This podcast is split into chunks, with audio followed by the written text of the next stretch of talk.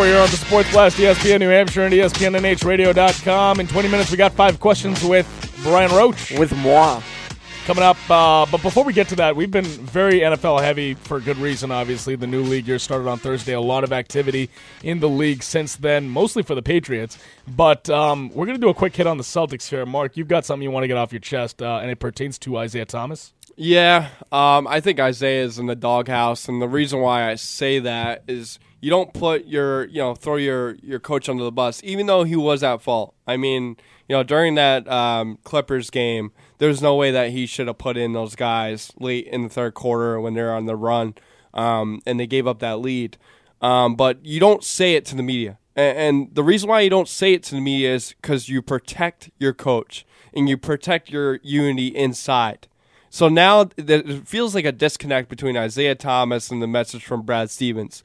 And Brad Stevens came out and said it wasn't a, a big deal. Like he kind of threw it, like say threw it in the garbage and say, "Don't worry about it. Let's get over it. Like it is what it is." Because I think he realized he did do something wrong in that game.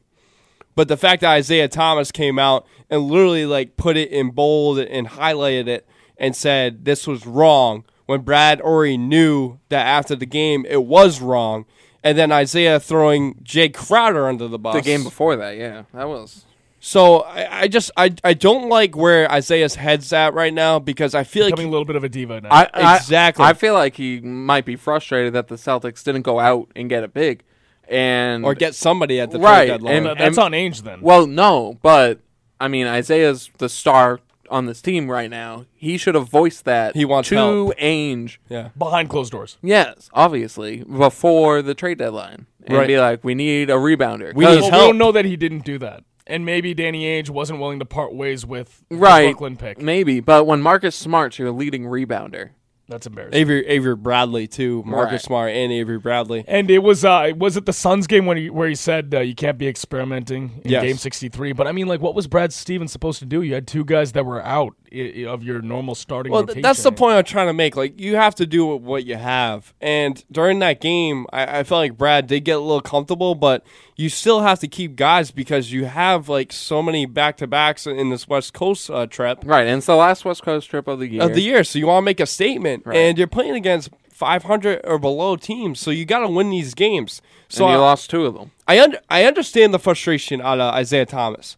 I just didn't like how he went about Sure. going delivering the message. And and also like just when you feel good about them beating the Warriors you have to remind yourself that they beat a Warriors team that is really struggling right now. Yeah. They've dropped what four of their last six. They're resting all their guys tonight. So that win at Oracle, how excited can you really get about it? Did, did you see what? Um, uh, I I don't know if it was a Celtics fan that did it, but um, they changed the Wikipedia for the Oracle Arena. They changed the owner to the Boston Celtics. See, that's Yeah. the thing. It's like it would have been Back-to-back different. It would have been. seasons And they've look, the Golden State Warriors are the best home team in the NBA, but it would have been different if they were riding like a ten-game win streak. or if Right. they were the Golden State Warriors of last year. They are struggling right now. Right, well, They that's are. with So- KD out. With KD out, they're not the same Warriors team, so you shouldn't get too excited about it. even Just though going back to most of the team is what made it to the Western Conference. still Yeah, though, it's it's- crazy. but, the, The di- but, NBA the di- Finals but when last the year. Finals. dynamic of the team changes so rapidly, Yeah. you know, we, you when, lose a when you're like bringing those superstar. and and once you get used to it, and Mm-hmm. then he gets hurt, and then you have to revert all of a sudden. It it takes a little while to get used to it.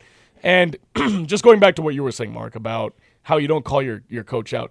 I think that's true. Even if the coach is definitely at fault, you don't do that. I mean, you guys remember in 2012, um, Dustin Pedroia to Bobby Valentine. Hey, that's not how we do things around here. Yeah. When Bobby Valentine said Kevin Youkilis, I don't think his head's really in it. He's not.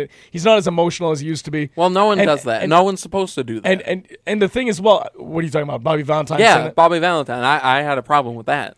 I had, a with pro- Dustin I had a problem. No, but but a lot of people in Boston thought of Dustin Pedroia and they said, "Listen, buddy, we don't like Bobby Valentine either. We don't like him probably uh, just as much as you don't like him. But you can't You do don't that. throw your manager under the bus. You don't talk about your coach to the media like that. because then that stirs uh, turmoil within your, your locker room. Um, and it's going back to Isaiah Thomas and his like his swagger and his cockiness about him. Like he feels like he's on top of the world, and I understand, you know, the the move that you know he went to ba- you know went to the Celtics instead of camping out in Phoenix. Um, it, it was a great move for him. but I, I feel like he's getting way too comfortable with his swagger and his cockiness. He's got like a Floyd Mayweather esque to him. Um, he hangs out with him way too much. He thinks he's the best. Uncomfortable amount, actually. yeah. Exactly. Uh, but, but what I'm saying is, I feel like he thinks he's like the best in the world. And you can have that mindset. You can have that mindset, but you can't come out and you can't tell the media and throw your uh, one of your better players under the bus as well as your coach. You just don't do that. And especially during this road trip where you're playing the Lakers, you're playing the Suns, you're playing the Clippers, right? You're playing the Warriors. They played the Denver Nuggets like garbage last night. And the reason why is is because Isaiah Thomas told his coach and, and and it was all like all this media hype. You don't need the media hype. What good teams do is they block out the noise, right? And they don't let it get to them. But Isaiah Thomas created that noise, guys. Created that noise. And now all the chatter is around, you know, Isaiah Thomas, you know, MVP caliber player. It's all about me.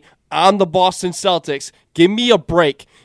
Uh, without Brad Stevens, this team wouldn't be where it is right now. Okay, Brad Stevens is one of the best coaches in the NBA.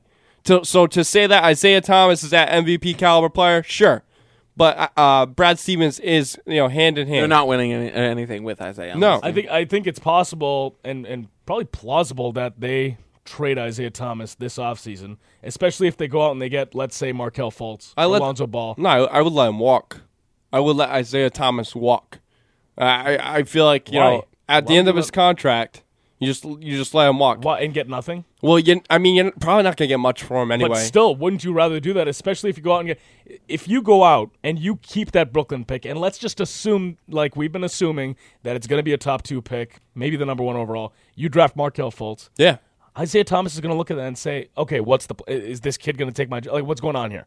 He's going to be constantly looking over his shoulder, even if Markelle Fultz, let's say, starts the year on the bench. Mm-hmm. Isaiah Thomas is going to be like, "What's the long term play here?" Because that that guy, that kid, plays the same position as me. He's going to be or you could trick him. You could trick him and say, "We're bringing in this guy because he's a Washington grad." Okay, um, he's from the Seattle area. Basically, you know, he played college there, and he plays the same, like, kind of same position with you. But we're gonna actually play him the two guard, and then they trade as trade away Isaiah, and Markelle Fultz takes you know takes the point. I, I I can see that happening, but I also can see like Danny Ainge, you know, looking into the market and trying to come up with a package of players, and Isaiah Thomas may be thrown I could totally see that happening if he ends up keeping that pick. If it turns into Markelle Fultz or even Lonzo Ball, whoever it turns into. and I will say, if Isaiah Thomas keeps this up, If he keeps it up, then I think for sure He- he Danny will. Ainge- and it's totally a Danny Ainge type move. it is. It say, is. Isaiah, thanks for your service here in Boston. We got You the most out of you." turned into an MVP type candidate. We're going to use that.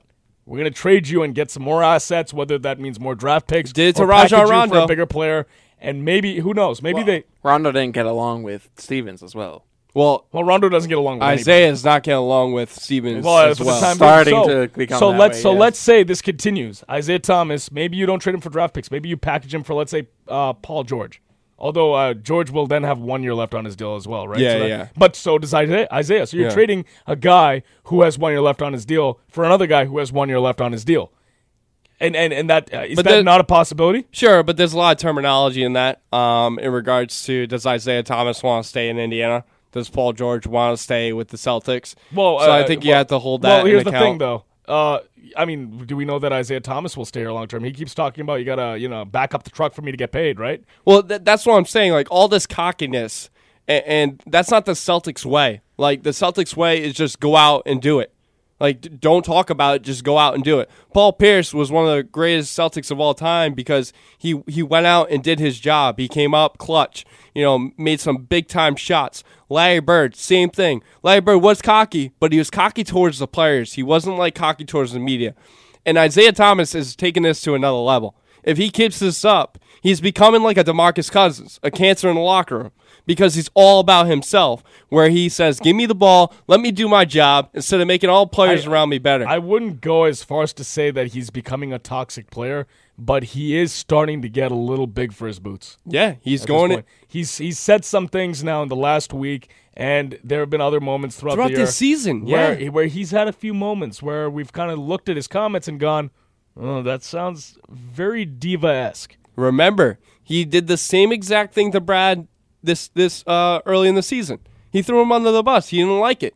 I, I get you want to voice your opinion. I get that, but you don't do it to the media because what the media does is throw that stuff out there, and then we have to listen to it, right? It's, it's different if you're like a Kobe Bryant or a LeBron James. Yes. You can get away with a Russell hell of a lot more. Westbrook. Russell Westbrook. You can get away with a hell of a lot more. You can throw the coach under the bus. It's not like that's necessarily accepted. People will still criticize you, but it doesn't necessarily mean you're going to be traded. but you have the talent. You have the, but you also have the uh, the cachet. You know, Yes. it's like you're Kobe. Yeah. You can throw Phil Jackson under the bus all you want. We're not trading you. We'd prefer that you don't do it, but it doesn't mean that oh, you know, we're Star, shipping you off. star, superstar players can be douchey. And exactly. They but, can. but that's the key word. They have to be superstar players. Right. Isaiah Thomas is a star. Star. He's not a superstar. Right. He's not a fan- franchise caliber And player. he's a relatively new star. Yeah. Right. It's not like he's been a star for seven years. Like he became a star what, like halfway through I last think he has a season? small guy complex. He's a, He yeah, does exactly. have a He definitely small has a small guy. Uh, yeah, I think we call that a Napoleon complex. He absolutely has that. Yeah, He does. Totally. And the fact that So- he was picked last in the draft. Right. It, it also shows, yeah, chip on. But- But, in that in that standpoint, though, don't you want to just like go out there and just dominate the game and let your game do the talking? Like if you were picked last in the draft, you want your performance to honestly put it out there and showcase your talents, rather than you know running your mouth and throwing your your entire team entire team under the bus. Like you you cannot do that. You you can't do that because you're not good enough to do it. If you were Kobe Bryant, if you were Michael Jordan, if you were Russell Westbrook or LeBron James, I agree. You do it. But Isaiah Thomas, you're not at that caliber, so you don't have the level of audacity to do that. You don't have the authority to do that. Brad Stevens does. Okay? Danny Ainge may be able to do it. But at the same at the same token, okay? This is a team-oriented uh or, or oriented organization, okay? They bleed green. It's Celtics pride all across Boston.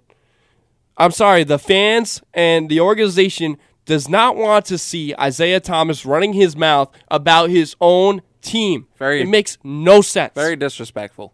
Extremely. No loyalty whatsoever. Mm-hmm. And if if I'm Danny Ainge, I'm totally putting that as a factor when it comes down to salary talks. Okay, Oh, if there's another you're gonna incident like back up the dump trucks. You want all that money? You want to talk about Brad Stevens like that? You want to talk about your current players like that? Sit your ass down. Sit your ass down. You ain't getting any money from my pocket. if if the if this continues to be a recurring issue with him, which hopefully it won't, but if it does, then I think that's it's ultimately going to happen. It's This inevitable. It's it's inevitable. I think he will absolutely be traded, depending on where they end up. Uh, the lottery is uh, announced what in May, May. Depending on what pick they end up with, or, or by they I mean Brooklyn, Yep. which the Celtics will then swap with.